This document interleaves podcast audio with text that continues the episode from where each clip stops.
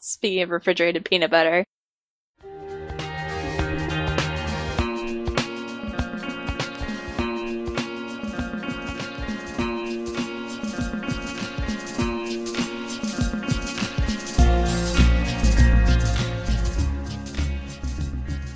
Hello and welcome to episode 176 of Relics of Orr. I'm your host Grybach, and I can barely contain my laughter because our pre-show lasted for half an hour, and Eric is just throwing me under the bus for getting this thing started. So, how are you doing this evening, Eric? Welcome back.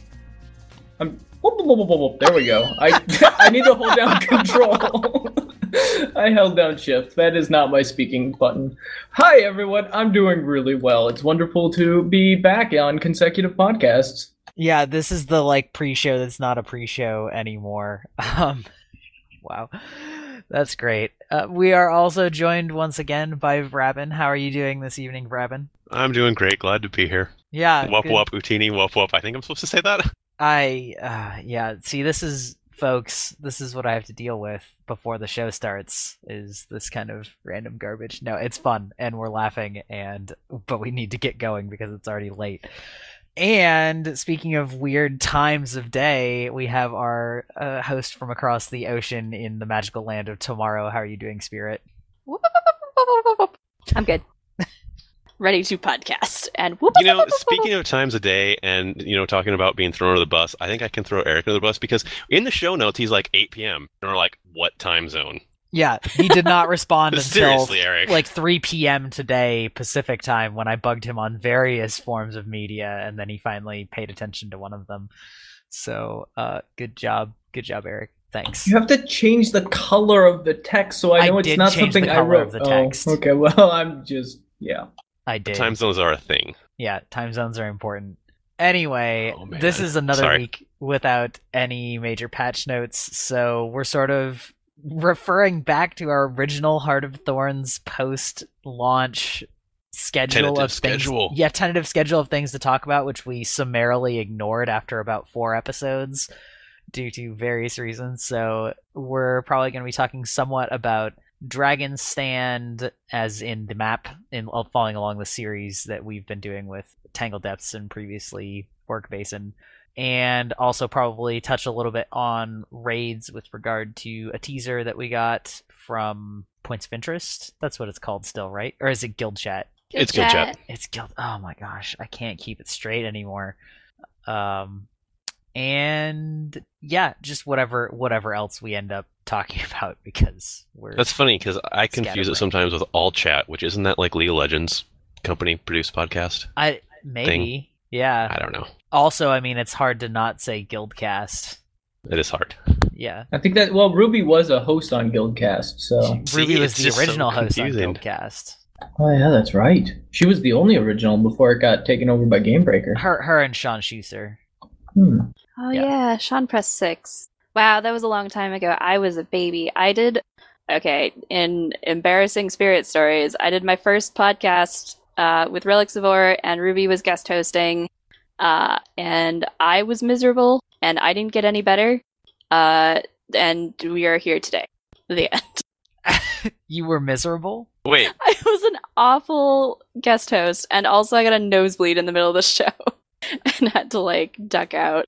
People were like, "Spirit, are you okay?" And I'm like, "I'm just dying a little bit. I'm okay." This is a great story. I feel like it. I feel like it captures our mood pretty well for tonight, uh, which is you know non sequitur. Let's talk about uh, what ten year old spirit. Yeah. Uh, was she even ten? no, I was older, but not much. bit- Yeah, not much.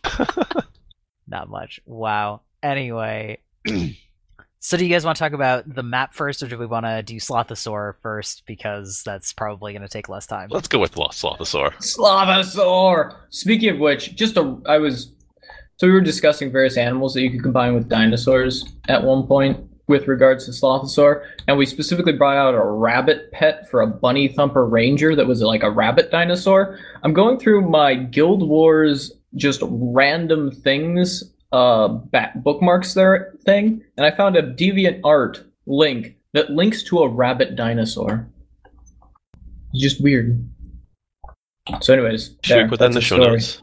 I feel like yes, we should add that to the show notes because it was just really weird, and I figured that someone should know about it, and actually everyone should. It sounds like a dream that you'd have.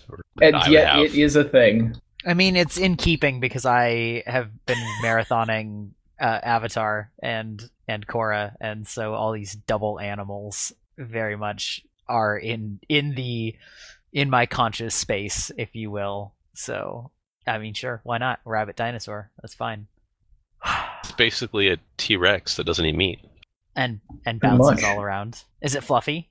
Yes, very fluffy, green. Green fluff. Okay. Um. But yeah, the slothosaur is not fluffy at all. God, spirit, I can't even pretend like you're not sending me messages right now. I'm sorry. What do we know about the Slothosaur?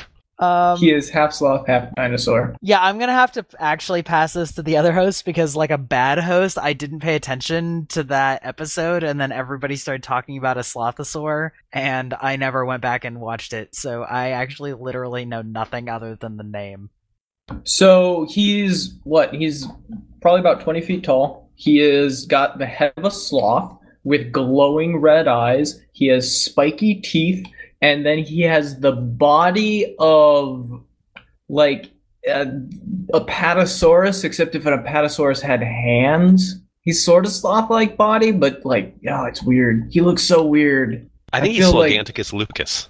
Yeah, he's like you know he's like a giant uh a, a giant ground sloth if the ground sloth's head was replaced by like a tree sloth's head, like the derpy tree sloth that What's you see on Reddit. What's the difference Reddit. between a ground sloth and a tree sloth? So the giant ground sloth had more of a horse-like face. It had a longer sort of nose. It was more rodent-like, whereas a tree sloth has a much broader face. I mean, assuming that The tree sloth is much Yeah. creepier. It can be cute, but So they can be creepy. terrible. oh Terrifying. they're- yeah. So Okay. Okay, it's I'm it's a looking pretty significant difference. I'm looking up pictures. You're a Yeah. beautiful na- nature documentary right now, and I approve. Thank you. so, and what sloths are one of my favorite animals. I have seen them in the wild, and they are wonderful creatures. But That uh, explains this why we is can't pin you not... down for a time or get you to communicate with us. it's why I take my time answering. Because having watched sloths extensively in the wild, uh, they never take back a move, but they take a long time getting there. Speaking of sloths, have you have you guys seen that uh, movie trailer for that animated movie? Like, I don't even remember what it's called. oh, called. the sloths all run the. Uh, Zootopia. Zootopia. Yeah, They run the, the bureaucracy for the, the, the DMV police. or whatever. The- yes, the DMV. Yeah. Have you seen that spirit? Yes. It's hilarious and adorable and seemingly topical, but uh, that's not really much of a conversation point. Anyway, did we actually see anything about Slothosaurus other than what it looks like and what its name is? So it has one of the main mechanics that it has is that it has four or it has some number of miniature sloth grubs. So imagine the grubs that we have in Guild Wars 2 right now, except take those bug heads off of them and take the Slothosaurus's head and stick it on the grub body with like the pinchers and stuff. It looks That's mortifying. Uh, yeah. it's disturbing. It's horrific. I mean, the Slothosaur is creepy looking, but these things are just like I will never look at a sloth the same way. How did we mix three types of creatures now? Like we've got sloths, we got a mammal, a reptile, and an insect now. Like we're we're starting to cover almost every like almost every type of So its real name of is. Slothosaurus. Yes. I think it should be Slothosaur. Saglanticus lupicus. Sloth But it's giganticus not- I would lu- I don't know. but it's not a like isn't lupicus in like inferring some sort of uh like canine nature? Uh, that's a good point. Yeah, maybe. I didn't ever thought of the giants that used to walk Tyria as canine-like. The one that we fought in Orr was a little bit though. Had a vulpine-looking head. Right. Well, cuz yeah, I mean that's the that's the at least in what Latin probably. Yeah. Yeah. But then again, you know, who knows? Slothosaurus is a pretty funny name at least, so I'll give him some credit there. But so anyway, so we so so we know that. Do we know do we know anything else or is that just sort of a teaser? Like I I- like I said I didn't watch that episode at all. I didn't see, think we did, I, did. we see many mechanics? I didn't see really a lot of mechanics there aside from It was the- just From what I've seen, it was just them standing around. I don't think they want to show off any of the mechanics, but because I yeah, I think I'm pretty sure it was just Ruby or whoever was controlling the character standing next to the Slothosaur as it just sort of idled and it wasn't hostile or anything. Yeah, and Uh, then but, uh, they got shot by the uh, they got shot a few times by the little uh, uh, sloth grubs, which breathe fire, and when you kill them, they explode in an area effect of poison. Oh yeah. Also, its head launches off the body. Like they Ugh. accidentally killed it right at the end, and the little sloth head just plops off the little uh grub body. This Which just is- gets worse all like- the time. Blah, blah, blah, well, blah, that's poisons it. exactly what happens. I mean, look at what happens to the uh, to the grubs when you kill them. It's the exact same thing. They literally just were like, "We're going to put this." I wonder. This is my question. I wonder if some inquests are involved in this, and they're doing some horrific experimentation. How? Oh man. I just just silence. sorry, the- I can't the boomerang of how we got to the inquest just totally The Inquest me. and the White Mantle have an informal alliance. It's always hey, the Brisbane was a Asura. thing. The Asura are always, you know, the way to cap it. Well, they, but how are we gonna do like weird sciencey thing? Like maybe a creepy charr, but the white mantle's not gonna work with charr. Nope, they are not. Uh, you're you're you're right. You're right. Oh my god, this episode is it is it has a strong beginning. I'm not gonna lie. this is great. Um, wow. Is there really anything else to say, or do we want to talk about Tangled Depths? Because, or I mean, uh, Dragon's Den. Because judging uh from our our Tangled Depths discussion, this that could easily take the entire episode on its own But without but the meandering. if it is a charr, what if it's like some weird Titan charr hybrid? Oh my god. you guys. Wow. Because the shark could have some sloth in them. You know, they're like cows and wolves and everything mixed in. Everyone's got a little sloth in them. Or maybe we should just go to Dragon's Stand, like you said.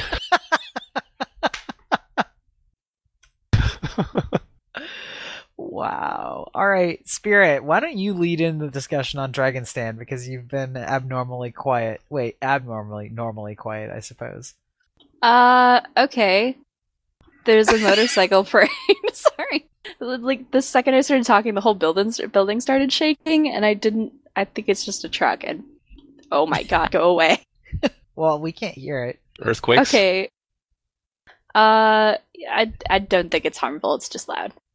Um. Anyway. So Dragon Stand is a the last map in Heart of Thorns. It has three lanes. It is largely group event based. I would venture that there's not much you can do there um by yourself. You can get some of the skill points and a moderate amount of the other things without being tied to the event, but otherwise, yeah, you're pretty much that's pretty true. It's a great place to to get uh, mastery points if you need some. Yeah, Yeah. so the the overall sort of premise of the map, sorry, I just wasn't really sure where to start with this because it's a you know, as always a fairly large topic. Um so the overall story of the map is after having blasted your way out of Tangled Depths with the Pact, you are now set up for a full assault on Mordremoth and his uh, sort of base of power. Um, and it should be noted this is happening simultaneously with the final mission of Heart of Thorns. Yes. The final story mission, yeah. Yes. Uh, so also warning: if you don't want this spoiled for some reason, if you've not been to Dragon Stand, you don't want to hear what goes on here. Uh, although I highly recommend hitting Dragon Stand before you finish your story. Um, it you know don't uh you may want to tune out now because we're going to talk about what happens at the end of Dragon Stand. I don't think we'll touch on the story uh much if at all, but if for some reason you don't want that spoiled, you have been duly warned. And I would Oh. also go so far as to say that there really isn't much of anything to be spoiled other than how the map proceeds. Like, story wise, you know, like. Mm, I mean, story wise, you're moving through the map. You know what I mean? Like that. that is the spoiler, basically. Um, but so if you're on the fence about it, you know, maybe that helps make your decision. But otherwise, yeah, we're we're gonna be talking about the map, and I I think it's fairly safe to say we can just avoid talking about the final story instance, which um, probably happens right afterwards. Um, so I'm actually gonna fully finish this thought now that we warned everyone about spoilers. The the story of the map is the the paps the pap oh my god the pact progression uh in their invasion on Mordremoth and it sort of it splits you into three lanes um and each lane has different flavors of things there's different various minor pact allies like the ogres and the skritt um the exalted to an extent um who are all marching together on it, need some assistance, and that is sort of your branching events. Um, and then each lane has escort missions where you're escorting Pact supplies to the next camp, setting up a camp, uh, defending that camp, and then moving on from that hub. And each lane also has a particular antagonist, uh, which is a different lieutenant of Mordremoth, depending on which lane you're in. So there's totally forgetting their names, but there's an axe master, a sword master, and a stave master. One of Yep. them is like Dearmid. Oh yeah, DR. Yeah, that's the sword it master, I think. Yeah. Yeah, and the sta- stave master is a a. There's some letters in there. yeah, stave master A A R Aaron. Y N or something. something like that. And then there's a the axe master starts with an H, but I don't remember what it's called. Harmid or Um, something. Sure. And So all of these the totally Axe correct names that we are not going to bother looking up on the wiki um, are attacking you over and over. Swords, axe, and Staff. Stave. Stave. Yeah. Yeah, Yeah. staff stave. So they each have a unique set of abilities, and they are relatively r- interesting, uh, unique from other sort of champions. Like the Axe Master has a line AOE that goes on the ground, and then it splits at weird angles, and that one drives me nuts because I can never see it coming, and I'm never sure quite when it's going to split. And it also puts you pretty much instantly in the down state if you play any squishy characters, and I totally do. And the lines on the ground is much like the uh, Mordrem snipers, correct? Yeah, Or except if the, you. the Mordrem snipers lines branched off into like lines that looked like arrows, so they had lines branching off them at an angle. Yeah. And Uh, they it's, have it's like the that. yeah, they're a bit rough. They also have a uh, the effect looks like Twilight. Ouch. Yeah. Oh It yeah, so it's not a really it's not a very distinct um visual. You can't predict it and it hurts. I think it targets I'm not entirely sure, but I think it targets like large groups of people. So if you're particular like clustered in a certain way, you might not want to be there cuz it'll probably hit you. Um, but I can't give that for certain. Uh, the Stave Master's got he shoots out a, a giant orb of doom that shoots out little orbs of doom, I and then he can orbs. collapse it and he'll pull you in. Um, so stability if you're running that lane, that's north lane. And I, you know, honestly, if you asked me what I thought about these bosses, I'd be like, oh yeah, they're all awesome, and I hate all of them. um, I've got, I've got a running joke with one of my friends that um, she hasn't played much of Heart of Thorns because she's been very busy since it's come out. Um, but every time we get to play together, I'll I'll introduce her to a new character, and we'll be like, "Oh, these are mushrooms. Mushrooms are the worst." then I'll take her into the next map. These are chalk. Chalk are the worst. Going to Dragon's Den. These are Mordrem. Much like everything else in Heart of Thorns, these are the worst. It's like Dark Souls. like- You're like, I hate everything about this more than anything else in this game until you get to the next thing that I hate more than anything else in the game. Yeah, Yeah, but I, I enjoy them overall. They're just n- n- mean. But Yeah, the they're- orb that Uh, the stave master shoots out, those things, it's like a new um, CC mechanic that you've never, we, I've never seen in that enemies use, any or even a player character characters use, where it just spins you around annoyingly and then drops you off an edge. At least does to me all the time. Yeah, you have to stab midway through. It seems like. Which I'm going to take this moment to predictably talk about how much I love Reaper and how it has quick Yeah. access to stun break. Oh my Uh, goodness. actually, that's just Necro in general now with the stability and the. uh, yeah, Reaper. But does anyone guys. play non-Reaper? That doesn't hasn't doesn't have unlocked. I was gonna say not if they can No. help it. They don't. Yeah, Yeah, no, it just it makes everything so much better. Occasionally, I toy with the idea. I'm like, oh, I could have this utility if I uh, go non-Reaper, and they're like, yeah, but then I'd be not a Reaper, Yeah, and then I laugh at myself and go back to being a Reaper.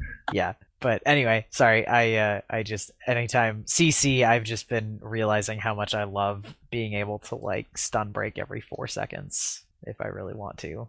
It's pretty good. but anyway, you have these bosses, and they're legendary, not uh, champions, right? Correct. Yeah, and they you sort of fight them multiple times. You fight, I think, do you fight champion versions of them uh, like during the on, along the way to the lanes, and then you fight their final version at the tower, or are they all legendary? I think the they're all They are- legendary. They're all legendary. Um, sort of the way, and I, I guess this ventures slightly into story spoilers, although it's been documented that this is what the Mordrem do.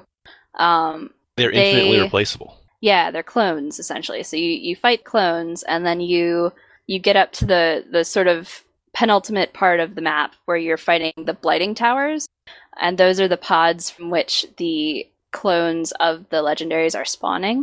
So once you take out those blighting towers, there's only one copy of them left, and those are the ones that you fight during the final fight. Also, I want to give you props for using penultimate correctly. Hell yeah! Yeah. Um, yeah, and ba- going back to what I think it was Eric, but maybe it was Rabin said about masteries, the pretty much all of the side events that Spirit talked about with the helping out your various racial allies that happen along during the during the lane phases. Pretty much each one of them has a mastery point for it. Like you Mm. can get a lot of mastery points in a couple of runs. So it's a really good place if you're if you've sort of run the well dry on some of the easier ones on other maps and other avenues of play. You can get a ton there very quickly. Um, but yeah, anyway, so yeah, you, you set up these things, you fight these, you fight in these towers where all three of the lanes have to sort of, well, they they all have to to beat their tower like not exactly synchronized, but you. I, am I correct in that once you've killed the champion, you still need to keep running around circles, destroying the things that uh, make them invincible? Until Yes. all Until three all groups three, have yeah. finished it, yeah. If Right. any of the if any lane, so the the we should just talk about the strategy for it in case people Right, don't know I- for whatever. Yeah, I was gonna say I realized that Um, I just started talking about the lane like the lane strategy without having actually talked about it. Yeah, at each blighting tower, um, you've got your uh, so a group of people that have been progressing through each lane at each blighting tower. There's three of them total.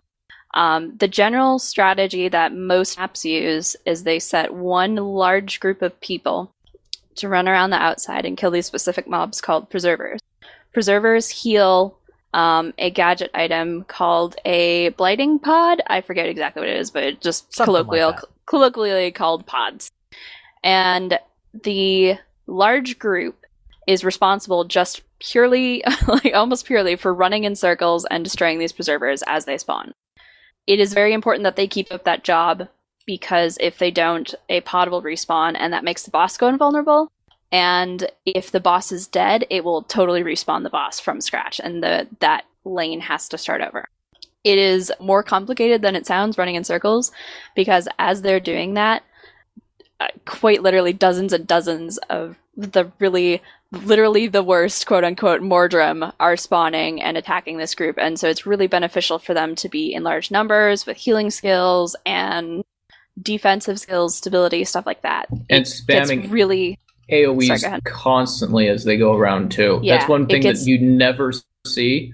And if you're dropping AoEs as that large group, you can kill all those Mordrem off just passively every cycle. And that really makes it easier. But most of the time, all you see is people running in circles, no one dropping AoEs. And it makes it a lot easier if the entire team is just AoE city. hmm Um, so they they go around, they disable all the pods. They have to keep going. They're running around in circles. Um, so you also designate a group of maybe five to ten people. It's fairly flexible to go in and kill the actual boss. That team is responsible for keeping the boss in, in the middle, so it's out of the way of the circle team, and actually killing the boss. They're not. They don't scale harshly, so it's fairly easy to do with between five to ten people. And once that is that boss is down, generally that team joins the circle group and they have to keep circling around until that happens in each lane. All of the towers have to be disabled and all the bosses have to be dead. If any one of those bosses is still alive, the event will continue progressing. So, And you have two hours from the start of the map to accomplish this. Correct. Actually, yeah, that's a popular mi- misconception. I think it's finally dying out as more people get to Dragon's Um, but once the Blighting Tower portion of the map is over, the timer goes off, and you have as much time as you want to kill do, do, do, do, the mouth of Mordremoth. as much time. Really awesome resets. as much time if he doesn't absorb enough leyline energy. Fair enough. Yeah, he's got okay. So he's got his own mechanic that would prevent you from spending an eternity on it. Yeah, I mean, I don't think it. Yeah, I, I don't think it can last longer than two hours total between that mechanic and however long it takes you to do. Right? I don't know. That's sort of an edge case. It's not really going to happen anyway. Yeah. Yeah. But, But you anyway. can just yeah, you can just focus on the mouth of Mordremoth fight though. You don't have to worry about the timer going off during it. Just actually doing the mechanics of the fight itself. Yeah. Also, as you're exploring, you will, uh, as you're exploring and setting up these new base camps, you will notice a couple things potentially. First is that as you set up these base camps, in fact, it unlocks the waypoints that are near them. So basically, if you're if you're in it, if you're in a map that is not being actively played in, you actually can almost not use any of the waypoints uh, which can be challenging uh, if you want to navigate around. You pr- it's it's kind of weird. You sort of have to play it. You sort of have to play the map to do the meta in order to do anything in the map. And the second thing that you'll notice on a related note is that there are a lot of skill points and, or hero points or whatever and vistas and things like that that you can that you'll you'll get near on your way there but you can't or if you can it's not really intended get them until after the entire meta event is finished which is very different from other maps like styles some maps have you know maybe a single thing locked behind a, a map meta, meta type bleh, a map meta timer or completion but this one almost the entire maps unlockable achievable whatever are are tied to finishing the meta event yeah, So- map explanation, which makes it so you can get your uh, um, elite spec weapon. Right, and also, um, also just in general for legendaries, you know, if you Yeah. you need to complete the map, or if you're looking to fill out hero points and yeah, any of those things.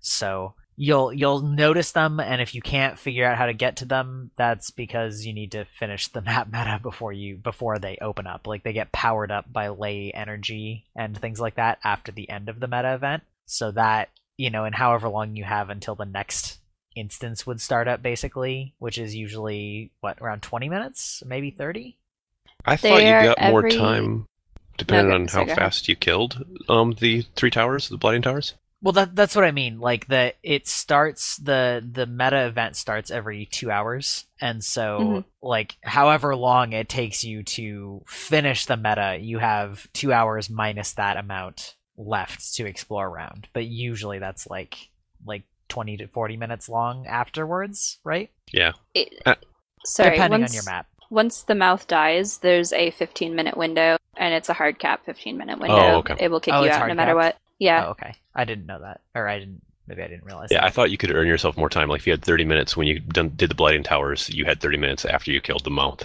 Uh, I the don't mouth. know. Oh, okay. No, I don't think so. It seems to be Okay. pretty consistent. And, And- as I said, there are you actually can get a moderate number of those if you do some creative jumping and create your own jumping puzzles out of the map. You can get to a fair number of those during so if not that time. Load into an empty map that has an hour left. You can get some things by being creative exploration. Yeah, yeah. But uh, anyway, so that's yeah. So that's how the map progresses up until you get to the mouth of Mordremoth, and then does somebody want to talk about how that fight goes? It's pretty awesome. You need uh, to have your uh, updrafts for sure. Leyline gliding would make it much easier, but I, I don't have leyline gliding yet, and I can still um, function.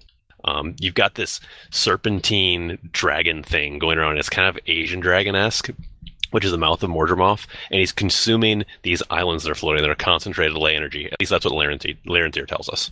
Right. And there's so there's a whole bunch of floating islands and they're connected by ley energy, which is how you can use the ley line gliding to get between them more quickly. And he's so he attacks um, directly some of them, and you can sort of DPS the head as it's chomping on the platform. There's also sort of, I guess you'd consider them Mordrem bombs. Like, is that is there is there a better term for that?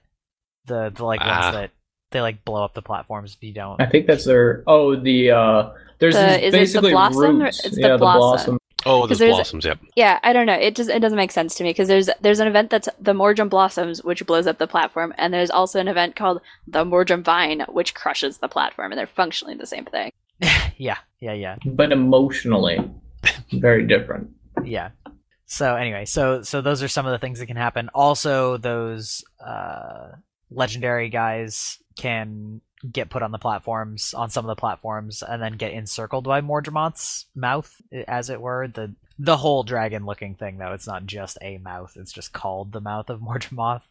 And so, you know, you sort of rush over there to help out that platform and then you fight those fight those down. Um and yeah, when you when Mordremoth starts chomping on a platform, what you want you want to hold your breaking until he takes his third bite. Is that right?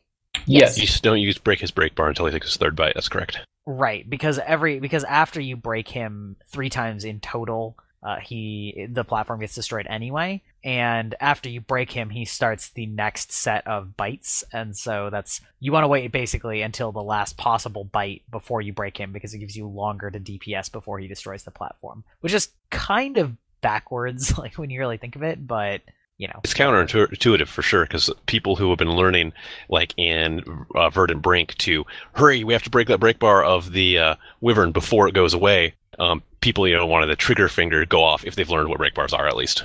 Yeah, I mean, it, well, and it's it's like we want him to gnaw on the platform longer so that we can damage him because it doesn't matter how many times he actually bites the platform before he destroys it, like in total, you know. If, Yeah, yeah, I think it's it's- it's kind of weird.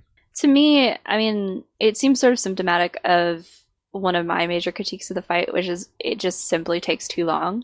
Um, I'm not sure. I'm not entirely sure if it's random or what, but the there are a large series of events in between burn phases where you can actually do reasonable DPS to him, and so the part of why people have a stick up their butts. I mean, not you guys, but uh, some people in map chat do about not breaking until the third CC so you can get in the most DPS is because if you cut it a burn phase earlier, you save like 10 minutes on the fight. And Yeah, if it, you it saves a lot of time. yeah there's those, those, so much dead time if you if you end it a burn phase early. yeah those or chomps are your major DPS phase. Yeah. Like, yeah, which is yeah. So I I do think it is important. I mean, I I think it's good to try and get everybody on the same page on that because, like you said, that it takes a lot of time away if you. Yeah, it, yeah, it just There- takes yeah, a there's a lot time. of time of just standing on islands going doop de doo. What's yeah, going I mean on? it is it is a really yeah, it's a really spectacular fight. Like just um visually. Yeah. And the first few times you do it, you're like, this is awesome. And then when you're farming it for crystalline ore, you're like, I hate you, Morjima. Just a little bit. So what you're saying is it's dying. working as intended. Yeah, It's, it's making us hate Mordremoth, sure. but not in the good way like you want. Um did you mention that you can waypoint with the bombs? Uh, no, I didn't know that. I've never used bombs. Okay, so if you pick up when Mordremoth comes down and is chomping the platform, there is also a helicopter somewhere on the platforms that crashes and spreads bombs out all over that platform. You can pick up a bomb and fly it and drop it over Mordremoth, and that's where the huge damage chunks come from. So it's, really pretty important to massive. get It's those like mobs. 50 and 60k. Yeah, they're they're really big big chunks of damage, and that's why you'll see um, people griping in map chat about bad helicopter placement. Because if the if Mordremoth randomly comes up at one platform and the helicopter randomly comes up on a platform on the other end, then it's really difficult to sort of get those bombs to him. Hmm. But you can pick up a bomb and waypoint to it, and then you've got a much closer way of getting to his head if you're holding a bomb. gotcha. I did not. I did not know that at all. That's very interesting. Those bombs burn him, and it looks like he's got napalm eating um, his, you know, body. It's kind of, kind of, kind of gruesome. Hmm. That's pretty cool though. Um, yeah, I I I agree with what you're saying though. Like the the fight does look spectacular, and we did mention it earlier. I think uh, in one of our story chapters or discussions, or maybe just in general when we were talking about the game. But I wish that I had done this meta event before I did the end of the game story chapters because it does really tie in thematically and it it's just it, it is it is really cool it, it gives you that big epic feeling and without going into the final story chapter it just it satisfies a lot of things that i think a lot of people felt that the story was missing. I feel like that's safe to say. In Um, comparison to the first story that we got with Initial Guild Wars, it is more satisfying and more epic in the fact that we are doing a ground military campaign and individual people are individual bodies are commanding and doing what needs to be done to take out the dragon. Whereas in the first you know story leg we just you know did a military campaign from a sh- military ship and bang bang bang what keep pressing to so Yeah, when I mean- yeah in many ways, the Dragon's Den meta event is very reminiscent of how I imagined Orr would be when it was being described before the game came out. Like this idea of these huge event chains that build the map forward as you sort of push your military campaign towards the final end boss. And Orr kind of does that, but because there's no reward in Orr for keeping all of the things filled up, or at least not much of one, uh, for a long time, it just didn't. You just didn't, or it was just completely random. There was no real incentive to keep it, you know, uh, to to keep it captured. And in this one, obviously, you don't keep it captured because the map is, you know, a cyclical meta event.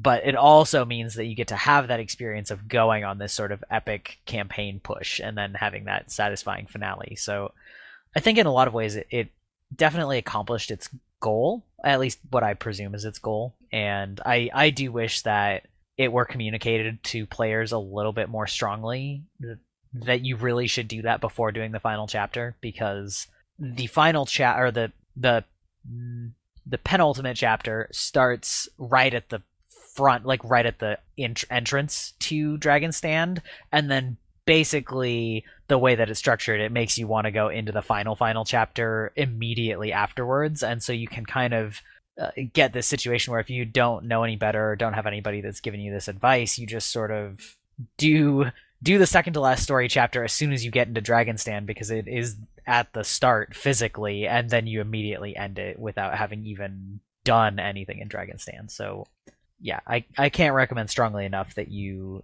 do the meta event at least once. Even if you've done the story, I think you still should do it just to add that to the story. But if you haven't done the story yet or finished the story, then you really should do yourself a favor and, and find a group and do it.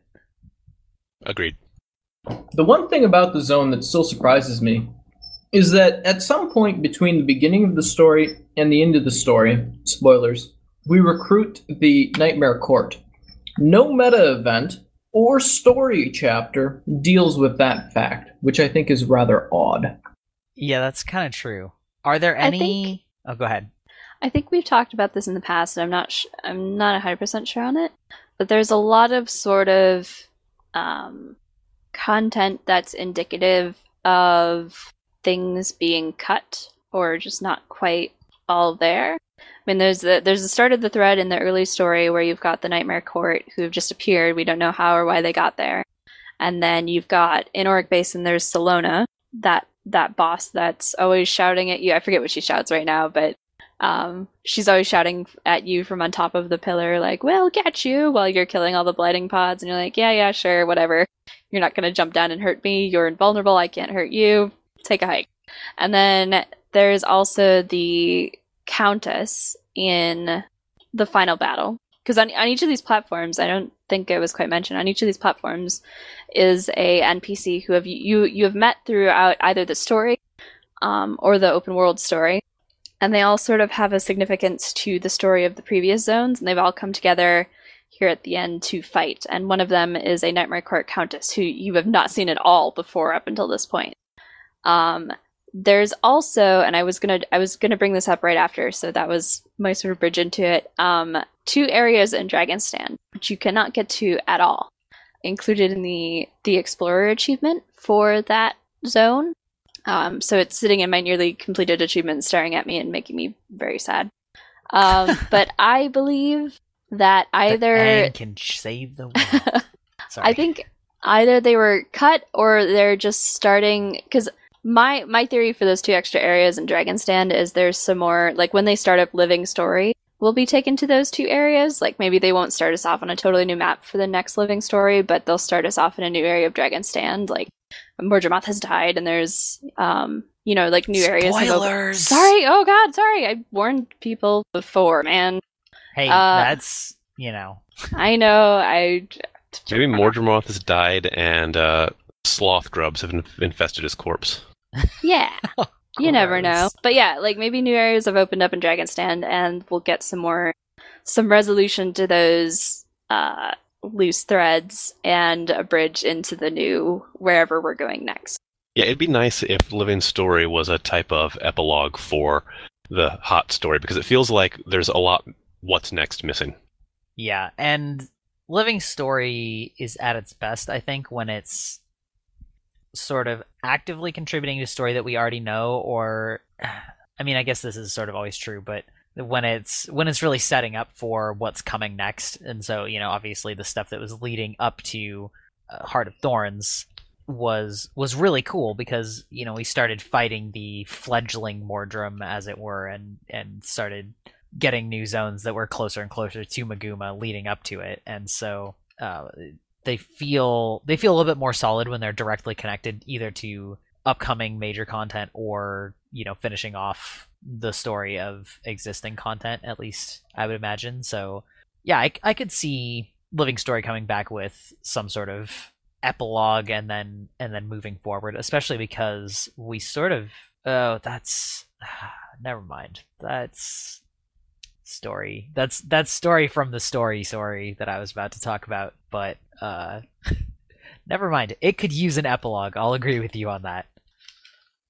What sort of things do you want to see resolved in the epilogue? I mean, the big thing for me, like like Eric was saying, the why is the Nightmare Court there? Um, other things would be like, I want to know what Taimi's doing. Is she still there in um the old uh, Rata? Has she reported it to the rest of uh you know the Asurans? There's a lot a lot of potential with what we learned and discovered that could change a lot of things. Where the Yeah. butts did Malyck come from? Yeah, right. I still can't Yeah. believe that we never found out anything about Malyck. But uh, I think part of that, as I was sort of trying to allude to or realizing that I was, deals with the actual final quarter of the story story, not the map story. And since we haven't had an official podcast on that, I probably am going to refrain from answering too much on questions that I want answered. Who's Malyck again? Yeah, let's refresh our memories. Because Uh, I don't have you- remember. Have you ever Malyck. In made a the- Sylvari? Yes. Have you done the personal story where you meet a Sylvari that is not Not of that the doesn't pale have tree. memory? Oh, Oh, oh, that's yeah, true. that guy. Oh, yeah. No, he's totally dead. We like killed him. He went home. He's dead.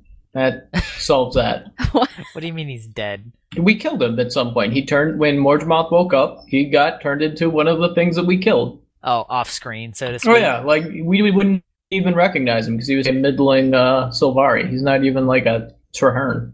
But he is named, and also it's more like like Does it have a where last- did No last name, so he can totally get killed. no Sylvari have last names? Dal, and we established that any of them can die in this. Wait, no, I think I think Laranthir's last name is of the wild. I don't know that that necessarily counts as a last name. Shh, I want to believe. You want to believe that Laranthir is the only Sylvari with a last name, and it's of the wild? Or maybe just He's wild. embarrassed about his real name, so he obfuscated it. That's like a that's like a party like a frat a frat guy name like anyway. But the point is the fact that he was there before Mordremoth woke up implies that there is some other pale tree or at least Sylvari producing tree No, no, I think I think we've established this on the show before that it would be the teal tree or the fuchsia tree. Right, okay right so the fuchsia tree. It implies that there is one somewhere and we never saw one like at all in Heart of Thorns and it feel it felt like that would have been the natural place to explore that storyline Wasn't the blighting tree in Verdant Brink um what the pale tree was intended to be by Mordremoth? I mean, Mordremoth intended, yeah, I mean, intended for the Pale Tree to be just subservient, I guess, and creating slave Sylvari, as it were, Mordrem. But beyond that, I don't know.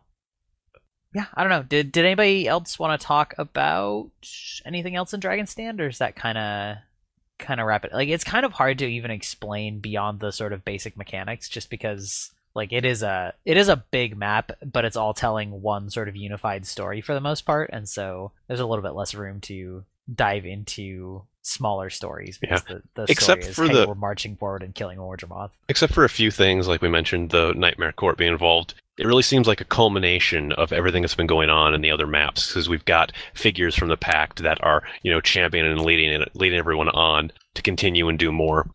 We see you know a little bit of the exalted things like that, and it may also be of note that the lore reason why the map closes if you uh, don't if you don't succeed is Mordremoth's gathering enough light energy just to blow everyone away. Yeah. But it's a good map. It's fun. Um, you you should if you want to get into it, you should taxi. And the my the most uh, effective way to get a good map is wait till it's almost over. And I found, and then you get in with someone who has a tag, and they will taxi you, ferry you into the the new instance. Yeah. If I had to give a gripe about it, it's that you have to be there the whole time. Like you can't you can't taxi in partway through and join in on it. You have to be there from the beginning because just nobody taxis after the beginning. And if you get into a map that wasn't organized from the start, nothing's going to be happening in it. Uh, whereas in the other maps, there's always at least something to do, whether or not your map is organized. And yeah, you, you just there's really kind of nothing to do in Dragon Stand unless you're there for the meta event, and in order to be there, you you have to be there the whole time. So that does put a crimp on some people's ability to play it, depending on the hours that you're The available time investment, and, and whether or not you can put in a solid two hours or hour and a half at a specific time of day to do it, which uh, take a shot is a little bit frustrating, but but it's not it's not that big of a deal, Yeah. especially if you only want to do it a couple And times. To speak to that, I think you're right. There's been a time or two where I have taxied into a map that's partway through, but once people are taxiing into a map that's partway through, it's essentially failed. I don't think I've ever seen one go after that, succeed Yeah. rather. Yeah, But if you All need a little bit of ex- exploration, you can get some um, points of interest and some hero points, um, even in a map that's not active. Just a little. yeah, yeah, yeah, for sure. Also, noxious pods. If Yes, you know where they spawn, pods. you can do noxious pods laps without having a map active. It's also good to know that noxious pods give different rewards based on which lane they're in. The bottom one gives Really? crystalline ore, the middle one, I believe, gives airship parts, and the top one gives either ley crystals or uh, or beryllium. Are you sure? That's what I've been experienced. It's, Okay. So I believe each lane should be giving each noxious pod in each lane should be giving different rewards. My Just maybe understanding is wrong. they all give crystalline ore, and then you have a random chance of getting also leyline sparks, airship oil, or um, or auric dust. But yeah, I was gonna say I because also the wrong. crystalline ore is only available on that map, and it seems like kind of a jerk move to only be able to get it from a single lane. that yeah, that bit I'm sure is all. crystalline ore comes Except from all they of made the best W dub enchantments require or runes require a full day of running Dragon Stand. So, I mean, them doing jerk moves on that. eh. I mean, only a full day. like, Oh, like, and I'm, and I'm working on my gold. legendary and crystalline ingots are or crystalline whatever. That that whole process is kind of killing my soul right now. It's understandable. Now, I w- talking about noxious pods. If I'm not mistaken, there are unique skins to uh, the acid caches or the ones in uh, Tangled Depths, and also there's unique skins in the airship parts in Verdant Brink. Is there a unique skin set in Dragonstand that you have a possibility of getting? There's unique armor, which is the lay armor, which you get one choosy box for for Oh, okay. completing the story. But otherwise, uh, the sets come from there. And if you complete a full, the full set, as in th- all 36 pieces, um, you get an ascended armor choosy box. So if you're looking for uh, something to do that isn't just grinding gold, and if you enjoy Dragon Stand and are looking for, say, an ascended chest piece, because those are the most expensive, that is something you can work towards if you are so inclined. Or if you have uh, 18 characters, is it? You need how many skins would that? Yeah, there'd be 18 skins. If you have 18 characters, finish the story with every one. Oh, right, yes, not not uh, not 36, but 18. You're right. Yeah. I Already on did it. Six times six. Yeah, yeah. I am running through the story a lot of times because it is a fairly quick way of getting like 25 of each of the ascended map materials without having to do the meta events over and over again. So I am currently on my uh, eighth character. eighth character. Yeah, I ran it six times closer to launch in order to test out the Viper's armor set because you get armor as well. Yeah, I also put some of those to. Well, yeah, on all of Exotic, my characters, I'm getting Viper's armor, but it's or rather getting the Viper's juice box. But I I did do that to get my Necromancer Vipers earlier. Yeah, and then those skins I was mentioning, because since there's leyline armor skins in Dragon Stand, I think it's like Ebb that you can get this cool reflective sword in Tangled Depths, and then the Light Warden staff and the Light Warden hammer, which are pretty pricey on the TP, like 600 gold. I think the Light Warden staff is, but it's like a staff that's a spear. It's really cool. Huh. Interesting. Do we want to uh, transition to uh, a fallen, memorable hero from I don't know about hero, but I oh yeah, sure. Why don't you talk about that? It took me a minute to figure out what you were talking about because I thought you might have been talking about something else first, which we'll talk about later. If that was vague enough for everybody. if that was vague enough for everybody. So, if uh, anyone remembers the uh, quotable, memorable thing by Ogden's Hammer, what savings? I think we got confirmation. Is it recently we got confirmation that he didn't make it through? Uh, this vendor that said that didn't make it through um, when Scarlet destroyed Lion, Lion's Arch. Yeah, he was gone when she destroyed Lion's Arch, but you weren't really necessarily certain if he had died or if he just wasn't around shouting about his savings and his hammer, or Ogden's hammer rather. But uh, I, yeah, I guess it's been I guess it's been confirmed that he has in fact bit the bullet, which is uh. I don't know. I feel like people sort of grew strangely attached to him just by the fact that they heard him say it so many million times. Yeah. I was honestly attached to a lot of those Lions Arch NPCs that I made fun of regularly and hated. but I would definitely press F to pay respect, is all I'm saying. I don't know why, but that cracks me up. Um, There's a YouTube mix of the hammer and savings and Ogden. If you want to check it out, I think it might be in the show notes. I just put in the show notes. I highly recommend it. So it'll be in the uh, the the notes for the podcast. I think. I will have to check that out, and then yes, it'll it should be in the show notes when we publish it. So that is awesome. But yeah, speaking of fallen things, I guess sort of that shall not be named. The uh, we have re reconfirmation from Gaile today, as of a couple minutes before we started recording this, that Super Adventure Box is indeed coming back. No time, no time yet specifically, but that it is definitely coming back. It is not merely on the infinitely large table in which every possible permutation of content resides. It is legitimately coming back. So, you know, those of us who like the Super Adventure Box can be happy. Yeah. There are bold and italicized words in her post that it is and will be coming back. For realsies. Yeah. Yeah. So, yay. Which I'm Uh, glad hope- because I can finally stop griping about how I bought a Eternal Continue coin and it may never be coming back. Yeah. Um it's still feeling kind of a little late for that, but but it's whatever. It's I'm glad it's coming back. I hope that it gets World 3. I would love I would love more Super Adventure Box. I know Eric was talking about it before the show. Woo, World 3! Maybe.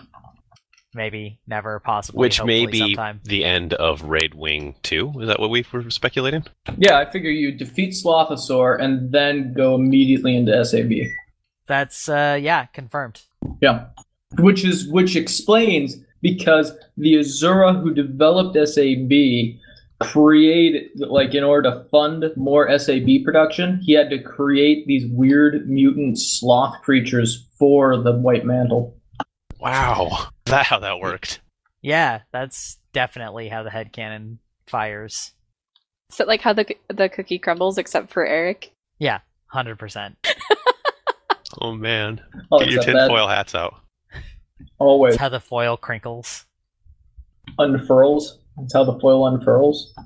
No, like you don't get furled or unfurled tinfoil, Eric. Yours is scrunched up and like it's it's past the furling stage. Well used. yeah, exactly. Well used. The wending paths of my furled, curled, crumpled foil. Just don't get tomato sauce on it, or it'll dissolve. What kind of tomato sauce do you use? I just know it. You never put it like over a bowl of spaghetti or something. And you're like, oh my gosh, it melted into my bowl. Uh, No, Oh, What? I don't know. I like how we we started with uh we started with a nature documentary. We had a like a section of good vocabulary in Dragon's Den, and now we've progressed full on to life hacks That's or anti life hacks. Maybe I just Wait. leave things in the fridge too long. Maybe that's all there is to it. okay. Speaking of leaving things in the fridge, I have an important question. Which of you refrigerate peanut butter? Wait, What? it really matters what kind of peanut butter you have because That's if you really get the true. If you get the Jiffy peanut butter, you don't need to. But if Yeah, you like- get Yeah. the stuff that separates, that isn't hydrogenated, if I'm not mistaken, is the term, you have to refrigerate it so it doesn't separate. I mean, or you can just stir it more frequently. Yeah, but then all the salt gets stuck in the bottom, and you have not salty peanut butter on the top and really salty peanut butter when you're at getting towards the end. Okay. I've never seen refrigerated peanut butter. I'm just gonna throw that out there. But when I moved to New Zealand, I found out that they don't refrigerate their eggs, and that makes me deeply uncomfortable because I am very American. Wait, and they still complain about the butter, and they don't refrigerate their eggs? I think it's just Christian that complains about the butter. Oh, Wait, what do they complain about butter? I missed this. Uh, I leave butter out. That butter Yeah, no, goes no, in no! You told me out, once. so it's It was- warm. it's, it's not that. It's that thing you do with the butter. Yes, I, I I also like to leave butter out so it spreads on toast or whatever I'm eating. Yeah, you have to I leave was one told- stick out at a time. yeah, I was told that thing you do with the butter makes me uncomfortable, and uh, to put the butter in the fridge. Does do, well, like, do you cover it? Yeah, of course. Okay. So if you're listening and you're not in America and you think that you don't need to leave butter out, please tell us. Have you ever had like Adam's peanut butter spirit?